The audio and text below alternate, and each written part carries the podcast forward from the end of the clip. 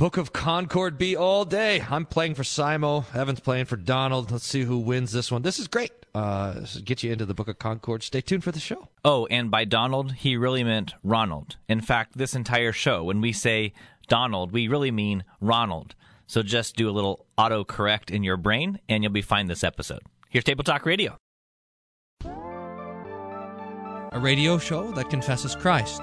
without confusing the law and the gospel. A radio show that takes Scripture seriously. without taking ourselves so seriously. You're listening to Table Talk Radio. I, I like how he ran in the room thinking that you accidentally articulated baptism incorrectly. Like, wait a minute, you're he said mistaken. to me, he said, "You sound like a heretic." right? Yeah, it wasn't like, boy, they must be playing a game where they're articulating someone else's belief. It was, I think Pastor Wolfmuller is off his rocker. I'm, I'm a little bit disturbed that you think that I would actually teach that about baptism, Pastor Fleming. and it's so, so, so, so deserved to be crunched. I mean, mega crunched.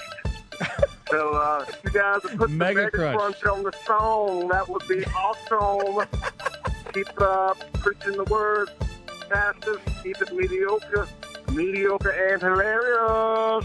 The Grinch of theological mysticism. This is Table Talk Radio. Wow. You know anything about Quite that? a thing to live up to. Yeah, I like it. Putting Well- the pressure on. I I'm excited. I mean, I haven't been this excited about doing Table Talk Radio since last week because we we're doing things now. I mean, how long have we been doing this? Like ten years or plus. I don't know. And- it and seems ju- like forever. Just now are we doing things for our listeners? I mean, ju- we're we're we're earning oh, points. I know what you're talking about. I, mean, I know what you're talking about. Well, tell us then. it is. I think so too.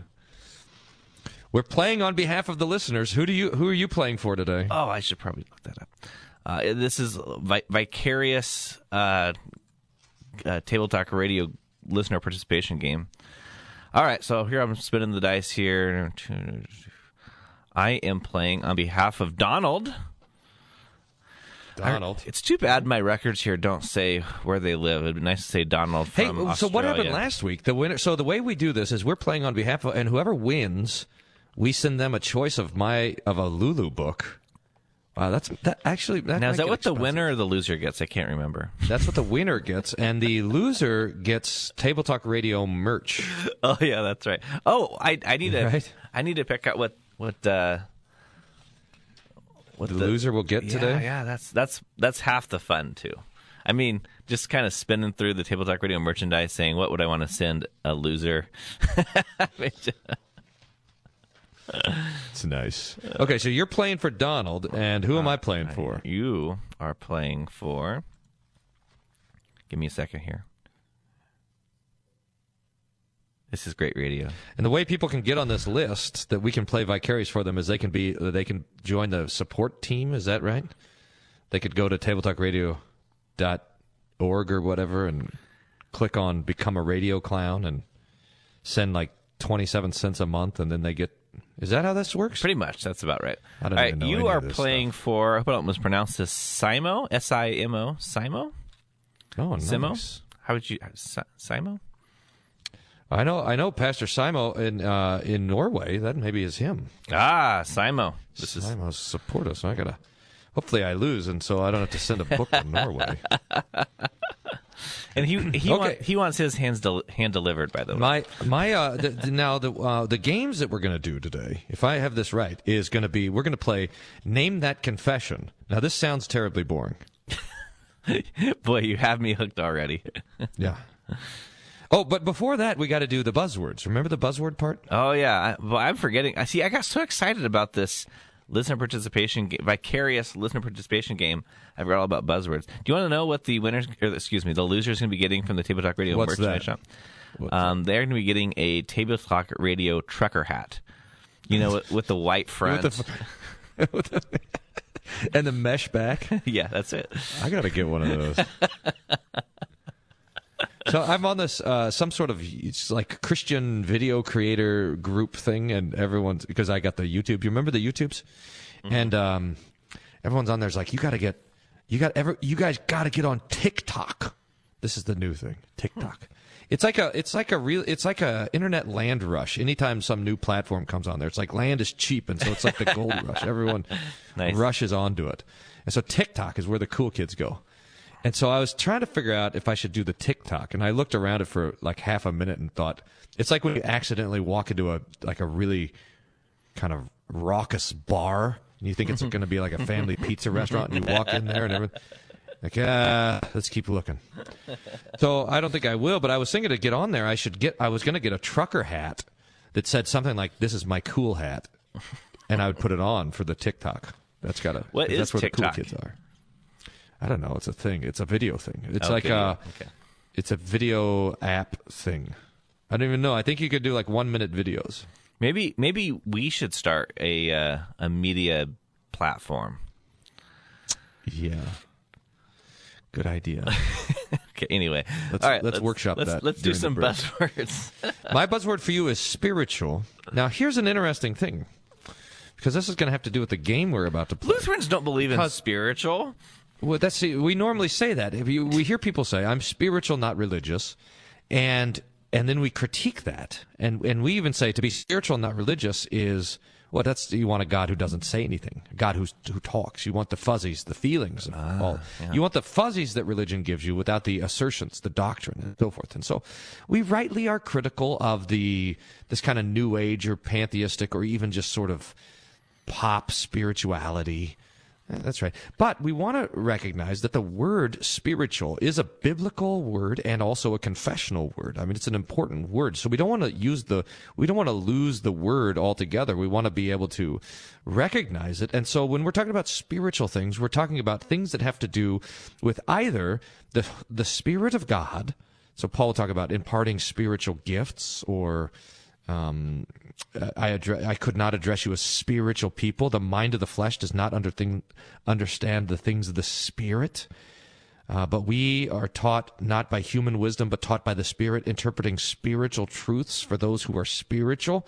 1 Corinthians two thirteen and so forth. So, so there's a lot of there's a lot of spiritual stuff in the Bible and also in the Book of Concord. So spiritual also has to do with that realm of unseen reality, the throne room of God, the council of God, the the angels and the demons, the the things that the Lord's word speaks of that we do not see with our human eyes. So so we there's a sight that comes from our eyes, and then there's a sight that comes from the Word of God, and that gives us insight into spiritual things.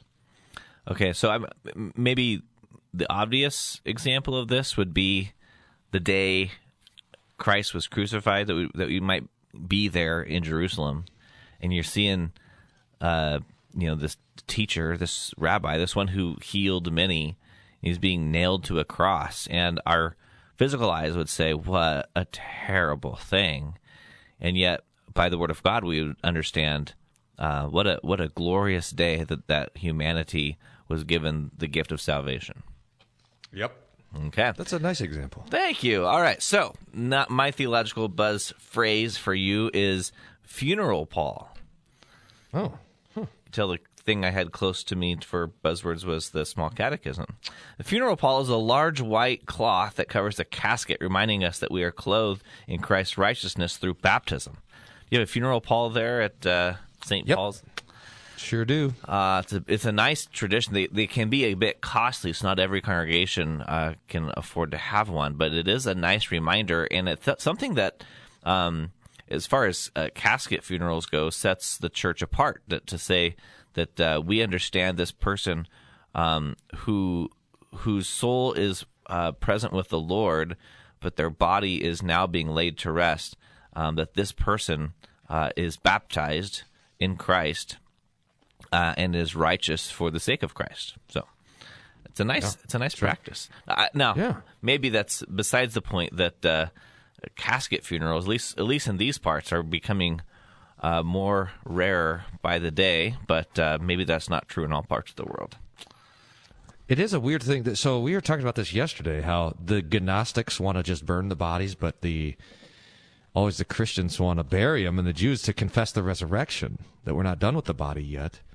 And that's why That's why we have the strange practice of burying people in a casket. It's it should be we, we should so we're used to it for whatever reason because you know kind of Western American culture has it's it's on the fumes of uh, of the empty tank of Christian theology, and so we have a lot of traditions that are very very Christian that we don't realize how weird it makes us to the to the flow of the history of humanity. And one of those is is burying the dead.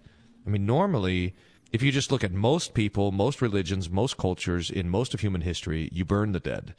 And the outlier is the burial. Um, it's becoming that way again, but the Christians have always buried the dead c- to confess the resurrection. Hey, I'm not done with the body. I'm not treating it like like trash. I'm treating it like a like a bulb for a tulip or something. I'm planting it, and it'll grow, sprout in the resurrection. That's the biblical picture. I like the the metaphor you used of being on the on the fumes of of what Christian thought or whatever you said. Uh, that we we do kind of assume that the way things we've always been doing them are kind of the norm, but uh, we forget that that um, a lot of American heritage uh, came about through uh, widespread Christian thought, and so. Right.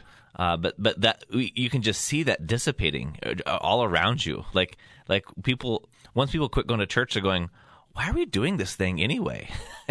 well, Right, right. well, if you don't have uh, Christian doctrine given to you week after week, then you wouldn't have any r- rational reason to do this thing anymore. That's that's right. Why are you burying the dead? Why are you spending so much money to put people there? Yeah. it doesn't make any sense. So pagan. I mean, this is. It's just we're going to look at the world around us and just going to say pagan's going to do what a pagan's going to do. Kind of. That's Right. just how it goes. We Now- should just recognize it. So. And, yeah, and the real question though is: Is a Christian going to do what a pagan's going to do? I mean, Right. That's right. that that that's where we should come from the midst and be separate. So, all right, now, now we're well primed for our game next segment. Uh, name that confession. Oh, you'll that's a cliffhanger if I ever heard one. We'll be right back. I, no one's going to leave during this break. Not a chance.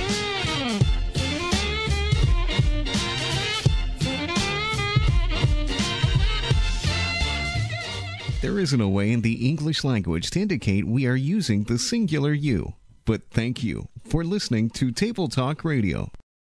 Hey, daily devotions for your family. Around the Word is found at whatdoesthismean.org. Oh man, I might have lost it already.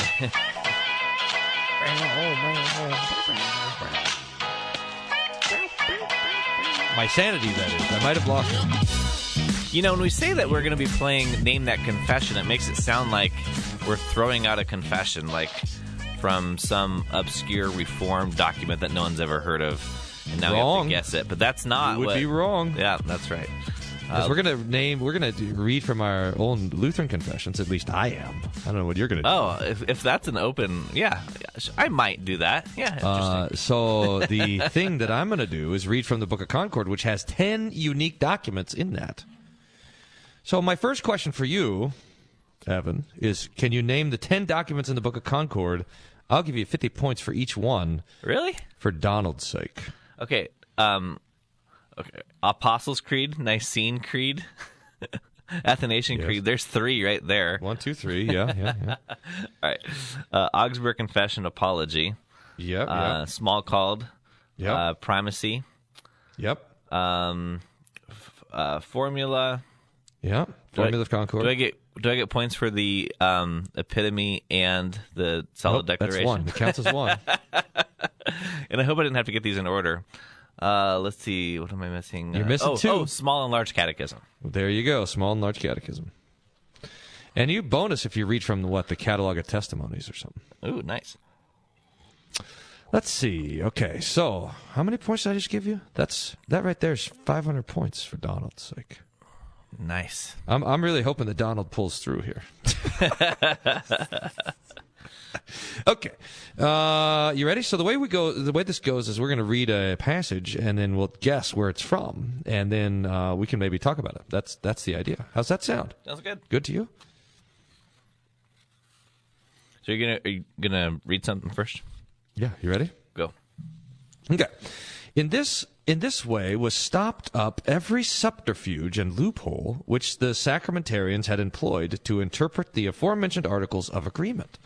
Adopted in the previous year to their own advantage, namely, that the body of Christ, together with all his benefits, is distributed with the bread in precisely the same way as with the word of the gospel, and that the sacramental union is intended to mean nothing more than the spiritual presence of the body of the Lord Christ through faith. Hmm. All right.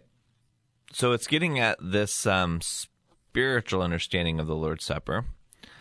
Um, now this is this is I heard your use of the buzzword there, but that is exactly right. So I'm going to give you 50 points. yes. Donald, don't you worry.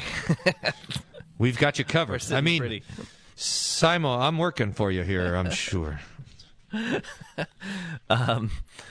Uh, so this is this is a controversy that arises. I mean, this is going on in the midst of the Reformation, but especially um, this comes up uh, towards the end of the Reformation spectrum. Um, particularly, uh, I wonder if this is after Luther dies and ev- everyone goes haywire, uh, and so they gather uh, theologians to debate, and uh, the formula of concord is the result. Um, so I'm I, I'm I'm leaning towards that, but this this really could be in other parts um, in history because I mean obviously this is something that Luther debated uh, quite a bit. So um, let's see. I I am gonna go with uh, I'm gonna go with the formula of concord. You are right. Article 7 Article seven. on the Lord's Supper, paragraph 18. And no, I think it's really interesting here. So the sacramentarians. I, now, how about this for very interesting? When we use that word sacramentarian, it's actually those people who who denied the presence of Jesus in the sacraments. Just like oddly enough, the Baptists are the people that deny that baptism forgives sins. It's like you get you get named after the thing that you reject. it's kind of weird. yeah. So the sacramentarians reject the real presence of Christ in the sacraments. The Baptists reject the regenerative uh, strength of baptism and so forth. Uh, and they're talking about how the sacramentarians say, well, the body of Jesus is present in the bread, sure, just like it is in the word that's preached. There's no difference. So it's a spiritual presence, but not an actual physical presence. And so they had to say, the Lutherans had to come along and say, no, no, when it says this is, it means that it is. Now, Luther, this the reason why this was was this was trouble was because Luther talked about Christ being present physically in a spiritual way. And so they had to talk about these different modes of presence. So there's a sacramental mode of presence, which is unique to the Lord's Supper. Uh, that me- that means that we're not cannibalistic, but it is still the true body and the true blood, the same blood that was shed on the cross is poured out in the supper, and the same same body that was crucified on the cross is is is eaten in the supper. So yeah. Good deal. You got that right. many- so that's 750 points. I gave you 200 for that right answer. So let's just check the scoreboard here. I'm upset about this. Okay. Very Well, upset. Here's your chance. Uh, uh, Pastor Wolfmuller here uh, has zero, and you, Pastor Gagline, have 750. I prefer to say it that Donald has 750 points. Donald has 750. All right. So uh, here's your shot at it then. Uh, says, besides this dragon's tail that is the mass, has brought forth a brood of vermin and poison of manifold idolatries. The first is purgatory. They were so occupied with the requiem masses and vigils and the weekly, monthly, and yearly celebrations of requiems, with the common week, with All Souls Day, and with soul baths, that the Mass was used almost exclusively for the dead, although Christ instituted the sacrament for the living alone. Consequently, purgatory and all the pomp, services, and business transactions associated with it are to be regarded as nothing else than illusions of the devil. For purgatory, too, is contrary to the fundamental article that Christ alone, and not the work of man, can help souls. Besides, nothing has been commanded or enjoined upon us with reference to the dead. All this may consequently be discarded apart entirely from the fact that it is an error and idolatry. Wow. Boy, oh boy. Whoever wrote that is uh, spitting fire. Well, who could that be? the the um it's interesting to note that Martin Luther, our friend uh, Dr. Martin Luther wrote only three of the ten documents in the Book of Concord. Uh, Melanchthon wrote three: Apology, Uh, uh, Augsburg Confession, Apology of the Augsburg Confession, and Treatise on the Power and Primacy of the Pope, which we want to remember is a treatise against the power and primacy of the Pope. And oh, by the way, the one of the reasons why we're playing this game, I don't know. Eh, now, eh, Evan, is you got to confirm if this is the the uh, true also for you because every time that I've got someone onto the Book of Concord, I've got them reading the Book of Concord, they've come back to me and said, I cannot believe how great this thing is. Why did nobody give me this book before? I mean, you look at it and it's a bit of an intimidating sort of thing. But when you get into it, I mean, it is phenomenal. Mm. It is really phenomenal. This so is that true? Have you found that to be true also? I think it's okay. Now, uh, thanks for that. So, so if you're listening and you haven't read the Book of Concord, that you should just probably just turn us off and go get a Book of Concord and start reading it. That's the point here. But if you if you're not sold, keep listening. Um, anyway, this is uh. So you got the so we think hey it's probably a lot of Luther, but it's actually not a lot of Luther. Um, he just did the the three books, the Small and Large Catechism, and the Smalcald Articles. Now, interesting, the Smalcald Articles is written in Smalcald. I don't know if you knew that. I had a And it was hunch. inter- the the history behind it is Smalcald is where all the princes kind of got together. They formed up this Smalcaldic league because it was illegal to be Lutheran, and so they they made this kind of defensive league, and it was centered out of Smalcald, this little town in Germany. And so they were getting ready for a uh, a, a council that was supposed to meet in Torgau, if I remember right. And so Luther, they said to Luther, "Hey, could you write up some articles to present at the at the Torgau Council?" And Luther says, "Well, they're not going to have a council, and if they do, they're not going to invite us." Which ended up being true of the Council of Trent. Hmm. But anyway, they, Luther wrote this up, and that's why he it's called the Smalcald Articles. He was sick, by the way, when he wrote it. You can you can't get to the you can there's the Luther House in Smalcald, which is where he was kind of he was there on a sick bed. And at one point, all the princes and nobles walked through the city of Smalcald down to visit Luther in his room, and he talked to him and stuff. It's kind of amazing. You can't go to it now. It's like the storage room of a bookstore. I tried to sneak in, but they caught me. So, uh, so Luther was doing that, and here, here's how he does Smalcald. It's really there's a, quite a few genius things that he does in Smalcald. Uh, but he starts with the first part, and he says, "Here we, we believe in the Trinity. This isn't the fight. We believe in the two natures of Christ. This isn't the fight." Then he starts part two. He says, "The fight is about Jesus. The first chief article is this: Jesus Christ is the Lamb of God who takes away the sin of the world. He is our Lord. He is our Redeemer. He is the Savior. And anything that contradicts this first chief article is to be rejected." So then he goes through all the things that the Catholic Church teaches and does that contradict with the first chief article that Jesus is the Lord, and uh, and he and he he refutes them in that way. And the way he starts is he says, "Now the first is the Mass, which is a disaster because it makes us our own saviors, and then it spawns all sorts of errors." So I think it said in that when you started reading, it says this dragon tail of the Mass. Uh, it has all these kind of mistakes that come after it, including purgatory and, and so forth. And indulgences. I don't know if your quote had indulgences in there, but it is interesting to note, maybe one more thing to note on this, that indulgences, which we think are the deal at the Reformation, are only mentioned maybe once or twice in the entire Book of Concord. And by the time it's settled into the to the real fight about what's going on, indulgences was just a side thing.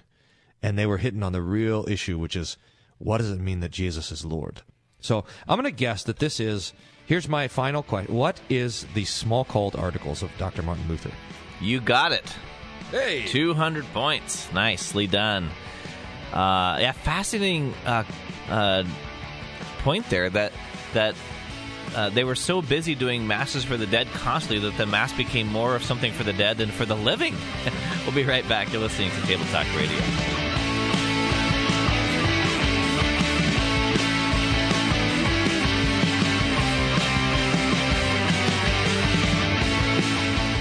This is Table Talk Radio.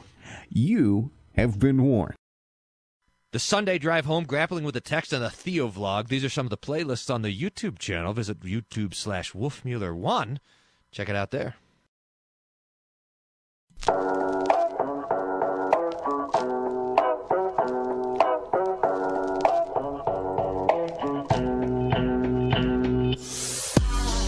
Name That Confession, formerly known as Book of Concord B, Game. Oh, it was. We've done this before, by the way. I'm not sure if you knew I that. figures. we should just do it every show. I love it. It's good stuff. All You right, want another one? Yeah, Or I'm were you, oh, you were going to talk about this. Uh, I think I did. I mean, it's the Luther thing. yeah, Luther just made this great point that um, you know th- there's so many false things that, that uh, come up, and as you mentioned, you know, the mass is a big one, and then the second that maybe he's saying flows from it is is purgatory, and it it results because um, here you're saying mass for all these dead people. You know, so every time you have a funeral, you're doing a mass for the dead, and then you have you know all saints, and you have uh, all the you know monthly, daily masses and being said for the dead. And so he makes the point that God gave us the Lord's Supper for the sake of the living, but it's been demented to be something that is just practiced for the dead. it's just mm. kind of ironic. So, all right, I'm ready for another another round here of Book of Concord B. Okay, let's see here. I, just for you, I've got one. Uh, how about this? Well, not just for me, for me and Donald, please. That's oh yeah. My bad. Forgot. I, how could I have forgotten about Donald here? Um. Mm, mm, mm, Hmm. Aha. Spiritual sacrifices are contrasted not only with the sacrifices of cattle, but also with human works offered ex opere operato. For spiritual refers to the operation of the Holy Spirit within us. Hmm. I'm not sure if I have enough context to grab hold of what's being discussed, but I'll, I'll take a swing. I can give you some more. Okay. Here, so here's the line before. The sacrifices of the New Testament are of this type as Peter teaches in 1 Peter 2, a holy priesthood to offer spiritual sacrifices. And in the text, and then it continues. Paul teaches the same in Romans 12, 1. Present your bodies as a living sacrifice, holy and acceptable to God, which is your spiritual worship. Spiritual worship is a worship in which the Spirit knows and takes hold of God as it does when it fears and trusts Him. Therefore, the contrast is not only with Levitical worship, where cattle were slaughtered, but with any worship where men suppose they are offering God a work ex opere operata. The epistle to the Hebrews teaches the same, 13:15, through him let us continually offer up a spiritual a sacrifice of praise to God, excuse me. Uh, with the interpretation that it is the fruit of lips that acknowledge his name. He commends them to offer praises, that is, prayer, thanksgiving, confession, and the like. They, these are valid, not ex opere operato, but because of faith. All right, let me let me try at this and see if I'm if I'm hitting on what it's saying. Um, I mean, so, so that in the Old Testament, they would take an animal um, to to be slaughtered for the sacrifice, that, that that was not something just physical going on, but there was something uh, spiritual there too. I mean, the Lord Himself commanded these sacrifices, and so um, as we now have it in the in the New Testament, that uh, Christ is our sacrifice, and so the sacrifices uh, that um, are called for are not these kind of blood sacrifices, or, or even a, a sacrifice necessarily of of our uh, performance but they're sacrifices of a contrite heart that we would we would repent, recognize our sin, and repent of them. Um, and what happens then is when when someone takes this notion of ex opere operato that that that there's a, a, a work being performed, then that's kind of drug into uh, the Old Testament uh, in the in a spiritual sacrifice sense. Am I am I getting close to what it's what it's saying? Yeah. Mm-hmm, mm-hmm. So, um, yes. So, so it's especially contrasting this. So the Catholics were saying, look, the New Testament is different than the Old Testament because the Old Testament was beasts and the New Testament is Ah, whatever. yeah. But but it's it's a it's a human work nonetheless. hmm hmm And so this uh, particular confession is contrasting that and saying, look, look, look, look. The spiritual sacrifice of the New Testament is distinct not only from the Old Testament sacrifice of the beasts, but also from the new from this Catholic idea of the sacrifice of the Mass. It, it's a matter of faith. So it's it's a matter of what are you trusting in. It's not the external act of the thing. It's not some sort of magic, a hocus pocus kind of thing.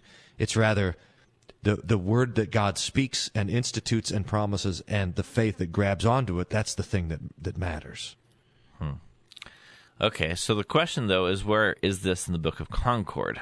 Um, this could be um, the apology on the Mass. This could be Smalcald on the Mass.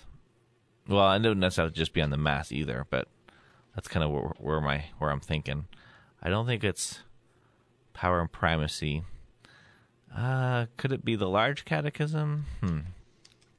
Okay, I'm gonna venture a guess to say uh, apology. You're right. You want to guess the article? I'll why- give you another. you- I'll give you bonus points. Is it double or nothing? Uh, no, I'll just give you solid Okay, then points. uh, the one on the mass. You're right. what number I'll is that? Ten or I'll give you 200 points for that. twenty? Just just say on the mass and don't don't don't, don't bury all yourself. right, there. that's fine. The one on the mass. Article 24. Twenty-four. Okay. by the way. Ar- uh, so that's both on in both the apology and the uh, Augsburg Confession. Article 24 is on the Mass, which has to do with worship. And it's beautiful, especially the apology really digs into it. Do you know that was one of the? Have I told you this story? That one of the most important texts for me, Apology 24, that got me into studying the Confessions. That that the Really? practical sermon How, bit. how come? Did I tell you? th- So this is so okay. I was back on vicarage. So imagine me, baby pastor. Well, no, I wasn't even pastor yet. I was, I was You, even you were, you were a, preborn. Yeah, I was gonna say you were a, a pastoral fetus. That's right. I was a pastor in the womb of of the comfortable womb of vicarage before I was even. So and so I would read my my sermons, and, and my supervisor would just blast them away. I mean, they'd come back to me covered in red ink.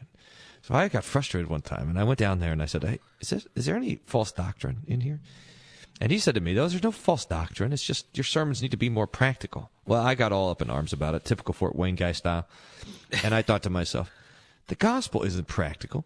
So I went back to my little uh, office as a, my little vicar Was a closet, and I closet? Yeah. started writing a newsletter article called "The Gospel Isn't Practical." This is can you imagine this? And I pulled out this is back in the days before the computers could tell you where everything was.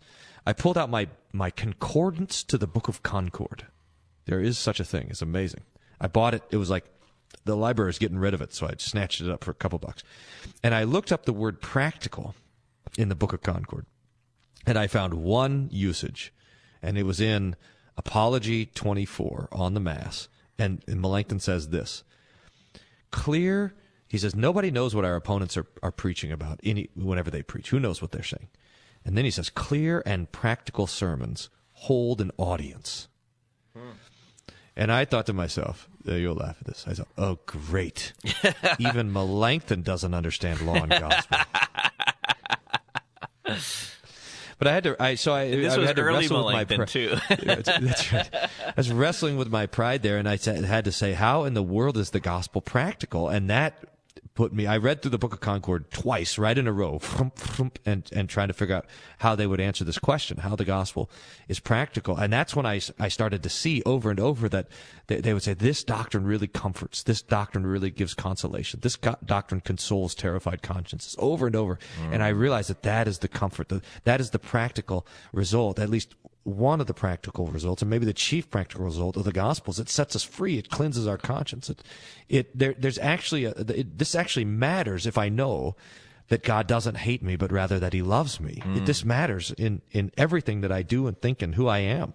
So, so to So- say it's you know it's not practical enough, might might first have to ask the question, well, uh, for whom? Because for the person who is coming to church, maybe completely broken and terrified because of the burden of the guilt of sin, the the the simple gospel proclamation is probably going to be the most practical thing that they could ever have to hear and the, the Yep. comfort of God of, of God's promises.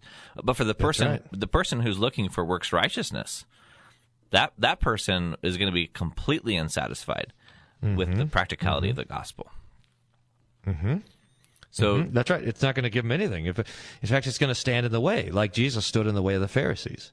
You have to, you have to kill the gospel if you are trying to justify yourself. so you're still doing it typical Fort Wayne grad style. Yeah, I suppose I am. All right. Uh, let's see. So you got it, man. Oh man, you got you got 400 points for that. You, you're up to Donald. 11. Donald, you're, 1150 points. I'm sorry, Simo, that I'm me. falling behind here. don't worry. Well, I mean, you're just giving points away. Maybe I should be more generous. By the way, I'm giving points away in the hopes that I don't have to ship a book to Denmark. That's what the- you think Donald here is? Uh, Don- Donald is probably like living in Antarctica. well, I was I was wondering if he's living um, in the White House. You think that's the Donald? That's Oh, a could be. a How donor is to his- table his Talk donation? Radio. I'd have to look. it probably would be a good practice to be announcing what people are giving on the. Yeah, that's right. Okay. All right. Well, I'm I'm kind of stalling because we're up on time. So uh, let's uh, let's take one more break and then Okay. we'll have our fourth segment. Can you believe we're in segment four already? I can. Fourth. segment. Excited about this particular part of the show, the end, for a long time now. I'm excited Our about tallying hope. up the points. That's what I'm Hope excited about. expectation. All right, we do still have a voicemail line that you can leave a message or church signs or bumper stickers on. Toll free number is 1 800 385 7652 or 1 800 385 SOLA. That's easy to remember. Uh, you also maybe have an email address that you can send emails to questions at tabletalkradio.org. And what else we have? We have uh, Facebook. Do we have a Twitter? I don't know. I think we do. It's out there. Search search the Twitterverse for the Table Talk Radio. We're gonna take a quick break, and then last round of Table Talk Radio. We're at this.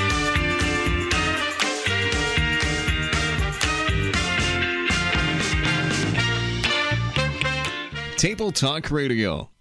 Well, we think we're funny. The daily Bible meditation blog is at rightlydividedbible.wordpress.com, where three chapters of the Bible are considered each day. Check it out. Oh man. Oh. It's the simple things, you know? The simple like Roy D. Mercer. All right, we're back. Uh, Bible B. No, no. Uh, what's the game? Book of Concord B. don't Rather. Uh, I got another reading I, for all you. I know is you got to offer me some points this time. All right, I'll give If you- Simo's going to have a chance. uh, I'll give you a double or nothing. All right. I only have 200 points. Didn't even get me there. All right. How about this? How about how do we can do this thing? Okay. You could give me the I get uh, 200 points for the book. Yeah, then I'll do that. Double or nothing for the for the section, and then double or nothing for the paragraph. Okay. That'd get me there. All right, you might- because that'd be 200, 400. You might actually able to get the first two of that. So Okay. uh, let's give it. All right, here it is. Um, says we are not denying freedom to the human will. The human will has freedom to choose among the works and things which reason by itself can grasp. Some, uh, to some extent, we can achieve civil righteousness or the righteousness of works. It can talk about God and express its worship of Him in outward works. It can obey rulers and parents. Externally, it can choose to keep the hands from murder, adultery, or theft. Since human nature still has reason and judgment about the things that the senses can grasp, it also retains a choice in these things, as well as the liberty and ability to achieve civil righteousness, the righteousness which the carnal nature, that is, the reason, can achieve on its own without the Holy Spirit. Scripture calls the righteousness of the flesh. Wow. Okay. So now this is in, very interesting.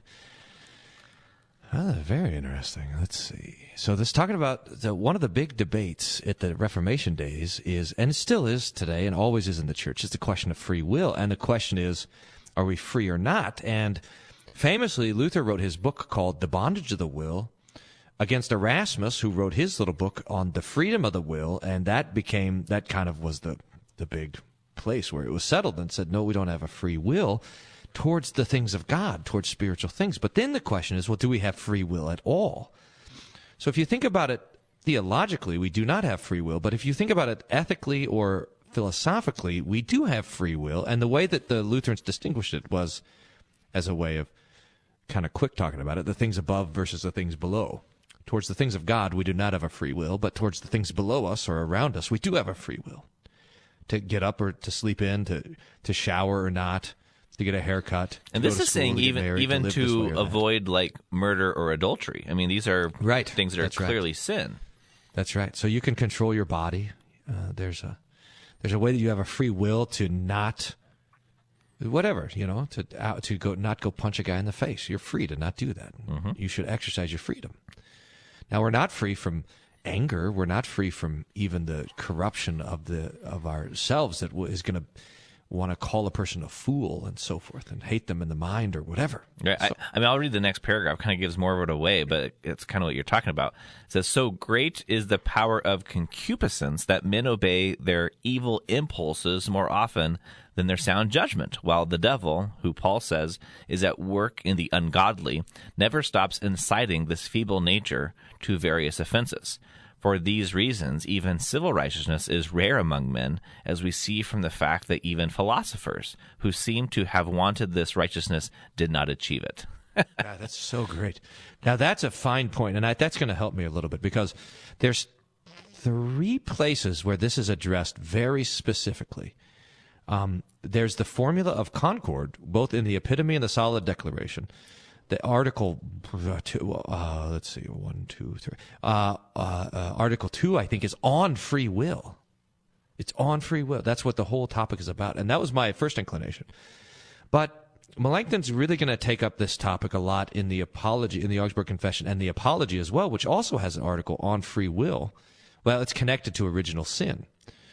And this idea that the philosophers did not live up to their own. How, how did it say that, that line again? Um, that the, even the philosophers who seem to have wanted this righteousness did not achieve it. This would be the Yeah, so righteousness. the of- philosophers yeah. can they they the philosophers define what it means to live the good life, to live a righteous life externally. They didn't do it spiritually, but they did it externally. But even they couldn't get there. They were caught up by- by their own flesh, concupiscence, and so forth. And I think that's a rhetorical that's a rhetorical flourish. I think that Melanchthon makes. Now I'm kind of torn because everything else in that whole thing is pushing me towards the formula. But that one little sentence I, I sounds more like Melanchthon to me. And so I'm going to say that this is the apology of the Augsburg Confession. I gave it away on the extra paragraph I gave you. Yeah. okay. Okay. 200 more points. But That's now, right. Okay, okay. Now, what article is it in? Now, this is a tricky question because the articles of the Augsburg Confession are numbered differently depending on what version of the Book of Concord you're reading from. that does make it challenging. and uh, so, are you going to give me the version that you're reading, or do I have to discern that also from the quote? that would be tough. Um, I have to discern that from the screen. You're on the look- Logos? Yeah. Is that Tappert? I think that's Tappert. No, no. The Logos has the um, uh, Kolb-Wengert. Oh, okay. Okay, so Kolb. Okay, Kolb. Now this is now this is really theology nerd stuff. If I can get this right, it, you should give me more than double or nothing, because it gets all out of wonk as it gets to Article one, two, three, four. That it's like Article four, and then it goes back to Article three, and it depends on how you if you count the love and the fulfilling of the law. I do think that they do that, though. I think Kolb-Wengert goes one, two, four, three, divides Article four up into two parts: love and fulfilling of the law. And I think this is in that Bef- third. before before you enter your guess, I am bound to tell you that I copy and pasted this into Word, which does the automatic footnote out of Yes. Logos, and it's Tappert. It is Tappert. Mm-hmm. Oh man, Tappert. How does Tappert do it? I think Tappert follows the same conviction. I so con, con, not conviction. Con, what is that called? The same convention. And so I'm going to say apology article three. I'm sorry, that's incorrect. You were looking for Two? Article 18. Four? 18. Free will. I wasn't even close. Article 18, free will. So I lost it all. Sorry, Simon. Well, I mean, it's good discussion. I mean, I- Zero points. Now, what? Uh, what? Let's see. What did we want to draw out of that? What did you, you? I talked a lot about it. What did you see in there in that little quote? Uh, same thing. I mean, um, see, I th- I think sometimes people hear things like bondage of the will, or uh, or people talk about how we are born into sin, and think that it means that. I mean, what you hear oftentimes is, "Oh, so you think that we're robots?" You hear it all the time. That that we don't actually have the choice to turn left or turn right. That our, our will is is bound. But that's that's not uh, what we mean at all by being born into sin. And in fact, as I think this this says, that we even have um, the ability to conduct ourselves externally in a uh, in a civil righteousness way. So, I mean, uh, it, it's not. And, and, oh, this is how it's oftentimes uh, heard too. When Christians will make the the moral argument against um, against atheists to say, look, you- have to have the notion of a God in order to have a notion of morality. The atheist comes back and says, oh, so you think atheists can't be moral people? No, that's not actually the argument at all. Um, but it is to say that you can't be righteous before God. I mean, uh, so that there's a difference. A, a guy can go to work, get his paycheck, pay his taxes, uh, provide for his family, maybe volunteer in the community, and all those are good things. But none of those merit righteousness before God. And I think that's, That's the big difference. That's it. I hear the bells. That means is it time to stop? No, we got two more That's what happens here. when you're recording in the tower. Tell you what, I, bell tower. I feel so bad for you. I'm just going to give you another round. Is that is that? oh yes, okay. Well, it's kind of it's exciting to me. okay. I got another Simo. Here we come. Um, I'm trying to avoid language that would completely give it away. Oh come on. Okay, I'll give it to you. Likewise, we believe, teach, and confess that man's unregenerated will is not only turned away from God, but has also become an enemy of God, so that he desires and wills only that which is evil and opposed to God. As it is written, the imagination of man's heart is evil from his youth. Likewise, the mind that is in the flesh is hostile to God. It does not submit to God's law, and indeed cannot. As little as a corpse a corpse can quicken itself to bodily earthly life so little can a can man through his sin uh, is spiritually dead raise himself to spiritual life there it is. That's so great. That's great. I, I think that's so. There's a ton on. I mean, every every article in the Book of Concord talks about original sin, and that's what this One is minute. about. Uh, I'm going to go ahead and guess, though. I think this is going to be original sin from the formula of Concord. that's it what gave All it right. away That original. Uh, I think it's just how tight it is and how often they ref- reference a scripture. The formula is all about the scripture. Okay, double or nothing. Article one.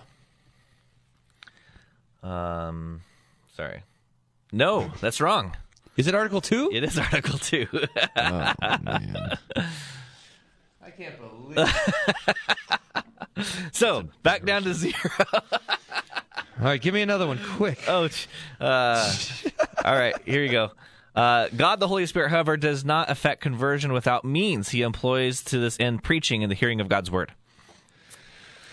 That's also the uh, uh, uh, f- uh, formula of Concord. Article.